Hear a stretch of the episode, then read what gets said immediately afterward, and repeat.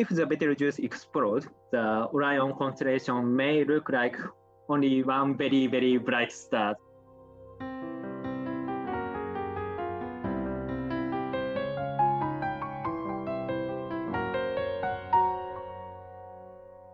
From the Museum of Science in Boston, this is Pulsar, a podcast where we hunt for answers to the brightest questions we've ever gotten from our visitors. I'm your host, Eric, and as I've mentioned in several past episodes, we get asked about stars exploding. A lot. This is known as a supernova. We've talked about why stars explode, whether planets orbiting exploding stars can survive such a cataclysmic event, and even our namesake, pulsars, are the remnants of stellar explosions. But another question we get quite frequently is will any of the stars in our night sky explode anytime soon? Most of the stars that make up our constellations are just like the sun, they won't ever explode. Only the most massive stars in the universe go supernova. But the 10th brightest star visible from Earth is Betelgeuse, a red supergiant that will indeed end its life with a bang. It's not spelled the same as the 1988 Tim Burton movie, although it is the inspiration for the main character's name. And although we don't expect Betelgeuse the star to explode anytime soon on a human timescale, it has made headlines in the last few years with its strange behavior, causing astronomers to wonder is it about to reach the climactic end of its life cycle? My guest today is Daisuke Taniguchi, a graduate student in astronomy at the University of Tokyo who recently discovered a fascinating way to track the behavior of Betelgeuse back in time and solve the mystery of its perplexing behavior. Daisuke, thank you so much for joining me all the way from Japan. I know it's late evening there and early morning here. Welcome to Pulsar. Thank you so much for inviting me. So let's start with some facts about the star Betelgeuse. How big is this star? The radius of Betelgeuse is about 800 times that of the Sun. And this corresponds to the distance between the Sun and the Earth. So if there is a Betelgeuse at the position of the Sun, the Earth is inside Betelgeuse. So Betelgeuse is a very, very large star. So enormous. But it's also a red star, and we usually say at the museum that a color of a star tells us its temperature. So, how hot is Betelgeuse compared to the sun? Betelgeuse is a cool star, and its temperature is about 3600 Kelvin. So, a lot cooler than the sun. Yes, much cooler than the sun. And about how far away is it? Is it in our neighborhood? In fact, it is uh, one of the nearest red supergiant star, but the distance is not so near.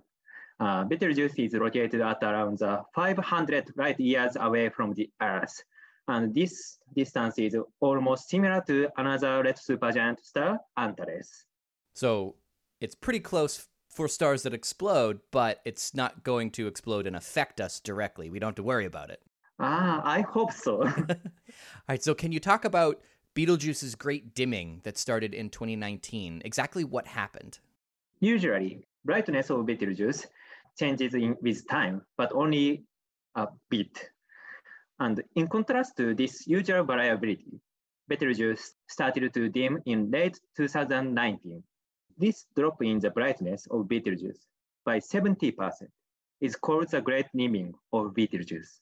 So 70%. That is a really big amount. So it's something that you could go out and see in the night sky and notice that that star is not as bright as it used to be. Yes, we can see that. Usually, Betelgeuse and another star at the Orion constellation, Rigel, is almost a similar brightness. But during the great dimming, Betelgeuse is much fainter than the Rigel. So, what did astronomers think could be the causes of this dimming?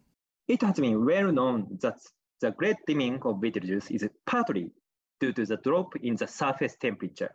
However, it is under debate what is the other part of the cause of the great dimming. Several scenarios have been proposed, and the first one is the dust bearing scenario. In this scenario, dust cloud formed just above the surface of Betelgeuse, and this dust cloud bears the light from the surface of Betelgeuse. The next scenario is a temperature inhomogeneity scenario. It is known that there is an inhomogeneity in the surface temperature of Betelgeuse. And in this second scenario, it was proposed that this surface inhomogeneity increased during the great dimming. So we think it definitely got cooler and it could have possibly had some dust just above its surface to block it out, and it could have had this spot on its surface to kind of make it seem even more dim.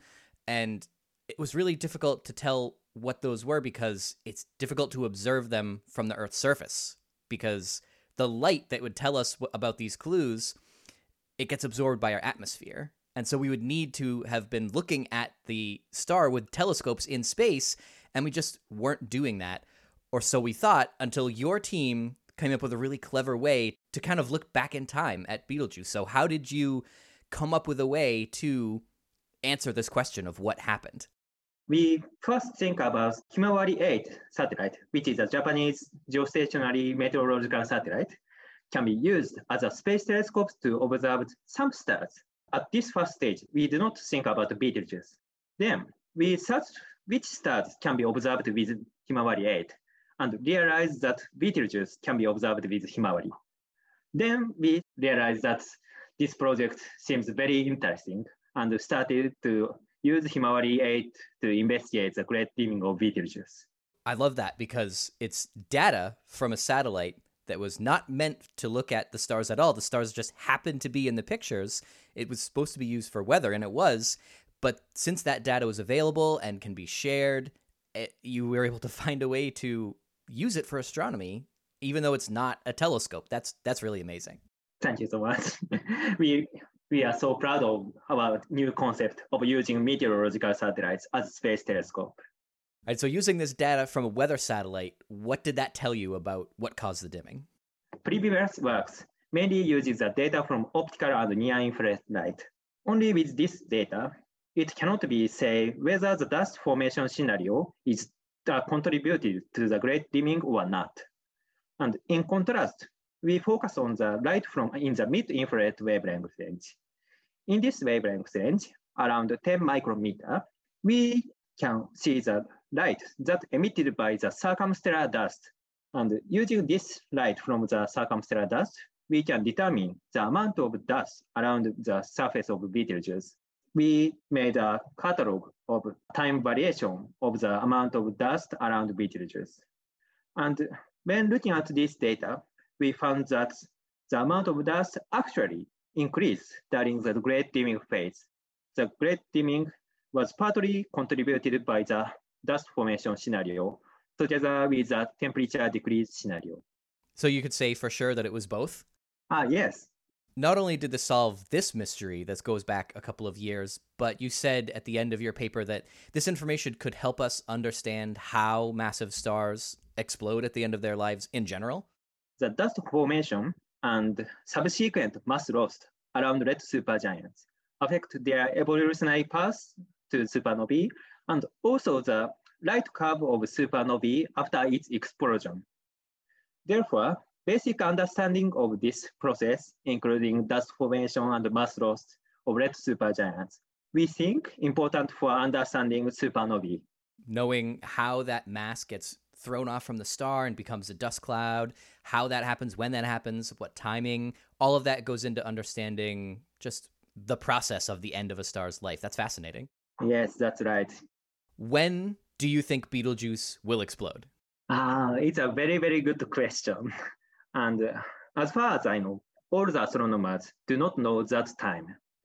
And according to a paper published two years ago, it will take more than 1 million years for the Betelgeuse to be exploded. But the, the theory always changes. So it is possible that tomorrow Betelgeuse will explode. Right. And since it's over 500 light years away, it could have exploded hundreds of years ago, and we would just find out about it when the light got here, right?